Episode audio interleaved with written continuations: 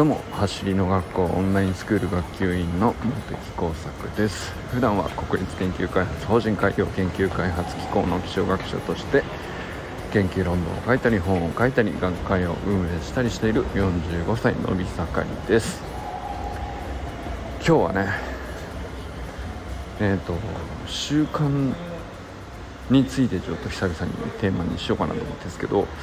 ま習慣の連鎖みたいなことを考えてみようかなと。でその出発点ってどこに置くかまあもちろん考え方なんで自由っちゃ自由なんですけど、まあ、最近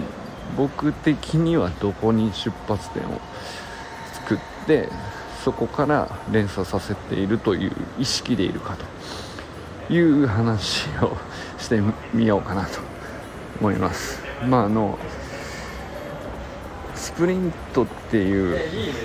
習慣は僕にとっては比較的新しい習慣で本当になんかあの45年の 中で何て言うかな本当に指折りのいい習慣を手に入れられてハッピーだなっていうね、まあ、単純にまずそれはあるわけなんですけどそのスプリントの習慣をこうなんで続けられているのか。まあ習慣になるまでよく続いたなと思うっていうことはね。これまで何度か話した通りなんですけど。で自分ですごくいい習慣を手に入れたって思っていても途切れる時は途切れるんですよね。なんですけど、えー、まあ、途切れてもまたちゃんと戻ってこれるっていう安心感もあるところまで行って初めて何ていうか習慣として完成するというかまあまあこうもう大丈夫だなっていう感じになるのかなと思うんですけどあのまあまだね2年経ってないっちゃ経ってないんだけれどもそうですね、えー、まあもう大丈夫なんじゃないかなと。いう感じで、あのー、まあ、スプリントはね僕にとってすごい習慣になったんじゃないかと。一応そういう過程なんですね。でじゃあこの習慣を手に入れれたのは、まあ、何かからこう連鎖してきてるんですよね。つまりスプリントの習慣を手に入れる一個手前に何か土台があってもっとかんなんていうかそうですねスプリントを習慣化できるようなあの一個手前の日常にもうこれが定着しててそれと結びついている別のものと、まあ、それがあったんだと思うんですよね。でそれが一個手前に戻ると、えー、おそらくなんですけどもよくここでも話しますけどそれが初動負荷トレーニングなんですね。でそれがそうですねスプリントをやり始める1年ちょっと前ぐらいかな。だからそれ初動負荷トレーニングが4年は経ってないと思うんだけど、まあ、3年ぐらい3年ちょっとぐらいやっていてでそれがそうですね習慣化うまいことできていたんですよね。でそれの土台のおかげで初動負荷トレーニングという習慣があってでそれに連鎖させてスプリントトレーニングがこうなんていうか途切れずにできていた。できる土台になっていたと。なので、まあ、今でもね手動負荷トレーニング行ってスプリントトレーニング翌朝やってみたいなだから手動負荷トレーニングは夜行くんですけど、まあ、翌日すっきりねすねぐっすり眠ってすっきり起きれて朝スプリントトレーニングができるっていうなんかその連鎖がこうだいぶ確立したというか、まあ、そういう感じですね。まあなんかそれはすごく習慣化ってよく言いますけどあの何ていうの？よく言われるやつで何ていうかいつも必ずやるやつの後にイフゼンルールとかって言いますけどもしお風呂に入ったらその、えー、毎日お風呂入るのが習慣になっているんだからそれに、えー、抱き合わせてそれをやったらその後ストレッチするっていうのをもうルールにしてしまうみたいなのが習慣化のコツだっていうようなね話あるんですけどそれって結構その時間的に何ていうかそれやったらすぐそれっていうなんか次のこれっていうねなんかそういうセットであの僕今まで考えてたんですけどで意外と僕それ苦手であんまりうまくこうはまはまった感じでこう習慣化できたことがなくて知ってはいたんだけどそれ苦手なんですよ。でもよく考えたらあの書道家トレーニングを夜に、まあ、ジムに行くんですけどそれができて、えー、すっきり眠れてですっきりだからすっきり起きれると。そうすると翌朝あのすっきり起きた状態でまあお散歩行くくらいだったらもうこれ別にねベースポジション取ったらいいじゃんっていう。まあ軽くジョギングもしてベースポジション取るなりアンクルホップちょっとやるぐらいだったらあのよりいいんじゃないかぐらいな感じのイフゼンルール。だからちょっと長いんですよね。12時間ぐらいのあのタイムスパンというか。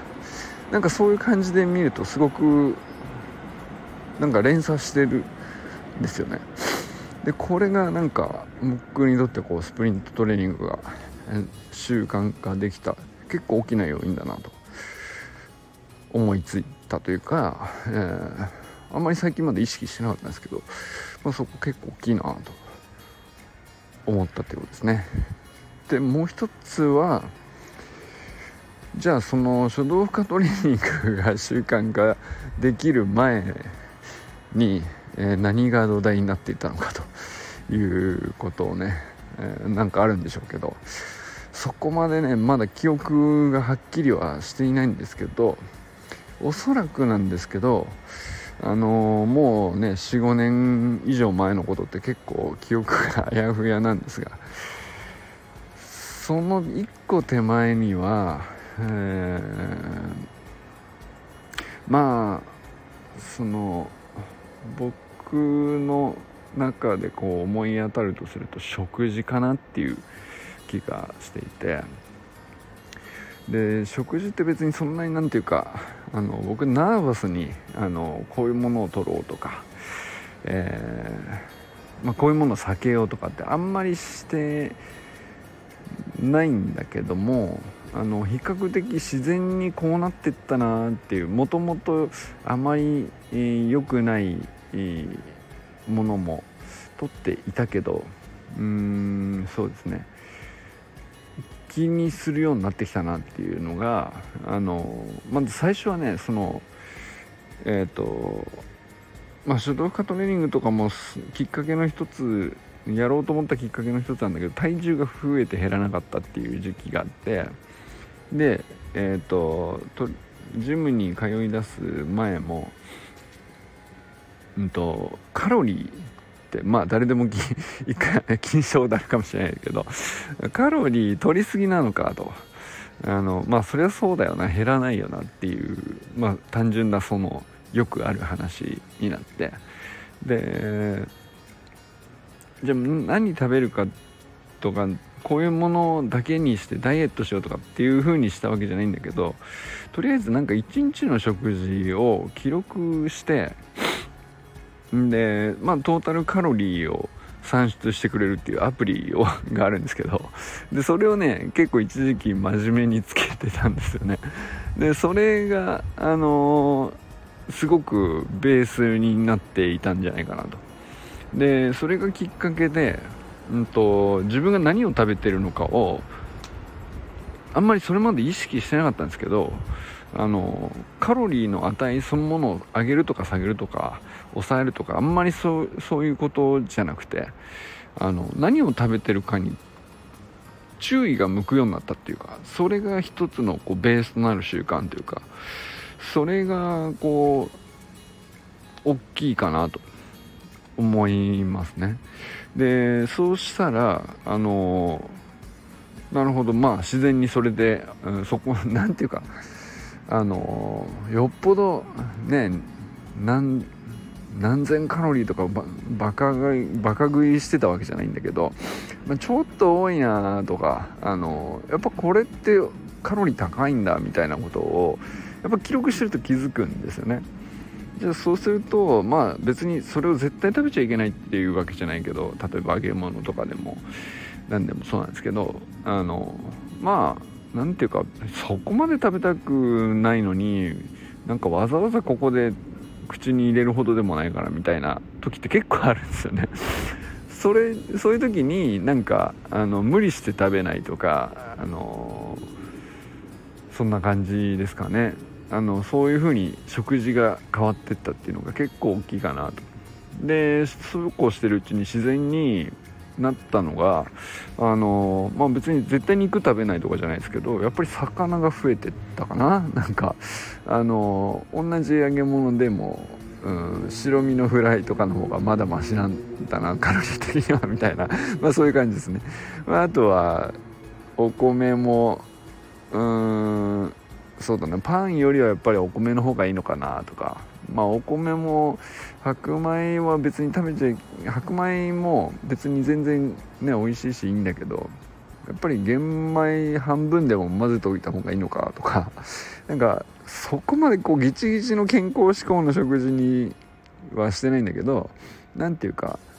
あなんかこうベクトルとして食事のベクトルとしてこっち向きがいい方向でまあそこまで無理はしないけど、まあ、この辺ぐらいまでにはしておこうと。意図して悪い方向に向かうような、まあ、食材というかうん食品というかそこにうん手をつけにくくなっていくというか。例えば、まあ、別にそのマクドナルドの食べ物が悪いわけじゃないですけど ファーストフードとかが悪いわけじゃないけど絶対食べないわけじゃないです。別にたまに食べるなら食べるで全然それを何て言うか拒否するほどあの厳密に僕食事気使ってるとかじゃないんですけど何て言うかあの逆にそのまあ全然たまに食べてもいいけどそれが習慣化すると結構危ないよねっていうようなものってあるじゃないですか。そのだから揚げ物とかも別に食べていいわけだけどあんまりそればっかりとかあのビール飲んで揚げ物みたいなまあ僕お酒飲めないから、ね、あんまりそういうことはないんだけどまあ飲み会って揚げ物とかこう塩気の多いものばっかりこうついつい手が出ちゃうみたいなあのそれを無意識であのやってしまうと結構な量を食べてしまっていたんだなっていうことに結構気づいたのが大きかったかもしれないですね。でだからやっぱりそういうのがあの体重があのそんなにバカ食いしてるわけじゃないのに増えたなーってなってあれそんなになんか毎食ねあのそんなになんだろう脂肪のつきそうなものを食べてるわけじゃないのに、うん、抑えてるつもりだけど全然体重減らねえなみたいな。あのまあなんかそういう時期やったんですよね。でそれがそうだな56年ぐらい前から徐々に徐々にみたいな感じの時があってそれでなんかあの習慣化ってほどじゃないんだけどちょっとずつベクトルというか食事のうん、どういうものを食べるといいのかなっていうのがちょっとずつベクトルがこういい方向に向き始めたのかな。でまあちょっとずつじゃあさここは魚取っとくかみたいな。あここはまあ別にパン食べちゃいけないわけじゃないけど まあパン食は週に1回ぐらいでいいんじゃないかみたいな。あのあるいはそのそうですね。あとは昼間の間食とかもそうですね。なんか結構今思うとあの思った以上に食べてたなって思うんです。で今も別に食べるんだけど食べるんだったらナッツにしとこうとか。あの意外とそういうことであのベースができていたのかなと。でそれでだいぶ何ていうか実際何ていうか体が軽くなって。で体重が大きく減ったわけじゃないんだけどうんとしんどくなくなったっていうか動きやすくなったし疲れにくくなったしあとは何ていうか本当に実際の筋肉のパフォーマンスみたいなところが良くなったらいいなぐらいな土台になってたんじゃないかなと。だからまあ食事から始まって、えー、まあ、体の筋肉の柔らかさとか、まあ、そういう話に行ったのが書道負荷トレーニングで、えー、書道負荷トレーニングの習慣化が結局多分睡眠が良くなったんでしょうね。で睡眠が良くなったんで朝起きれるようになってきてで朝起きれるんでまあ散歩だったりジョギングだったりっていうのが自然にできていくようになって。でまあそういうベースがこう連鎖してきたところにうん。どうせだったらジョギングぐらいよりもうちょっと負荷高くてもいいんじゃないかとか。あのその方がやっぱりあの1回ねあのタバタトレーニングでもいいんだけどあのスプリントっぽいなんか側筋を使った運動で短くあのこんあのそこそこの負荷が一瞬ちゃんとかかるみたいな方があの本当すっきり目が覚めるんですよね。でそれがいいなと思って。そうすると一日めちゃくちゃ上機嫌で過ごせてで夜まであの何ていうかそうですね仕事にしてもまあ他のどっか出かけるにしてもそんなに何ていうかしんどくなることがない時間帯としてこうあんまり起こらなくなってじゃあまあ夜になったらまた書道家ジムに行くみたいな、ま、そうするとこううまく回りだしたなっていう感じですかね。なんかこの習慣の連鎖のあのパワーっていうのか。それがなんかあのそうですね。なんかスプリントが最終的にこうあ習慣化できてよかったなっていう今思ってるところにね来れたあの仕組みだったのかなと、まあ、そういう意味ではだから出発点っていう風に考えると食事だったかもしれないですねっていうね。で食事っていうのもなんかよく言われるようなノウハウ化されたらこういう食事がいいですよとかこういうサプリ取りましょうとか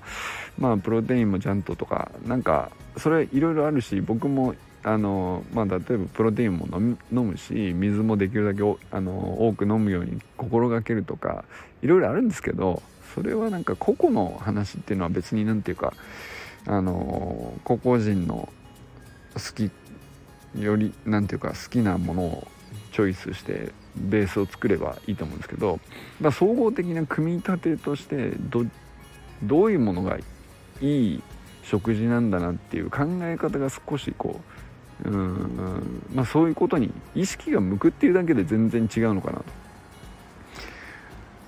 そんなことがねこうたどり着いた。なんか考え考えながら話してきたけど食事だったか？食事でしたね。食事えー、かあのストレッチによる可動域みたいな筋肉の柔らかさっていうのとまあだけどそれは血流ですね。あの結局食事も血流に関わってるんだと思いますけど。まあ、血流が良くなるようにあのいろんなことがこう連鎖していった結果あの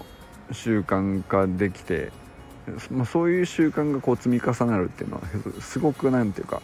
他のことにもチャレンジしやすくなっていくのかなっていうのがねあのだから食事が出発点かと思ったらあの血流が出発点かもしれないですね。なんかあの通っぽい言い方すると。僕の中では。そうか血流重要っすね。なんか血流が良くなるように何をすればいいかみたいなことなのかもしれないですね。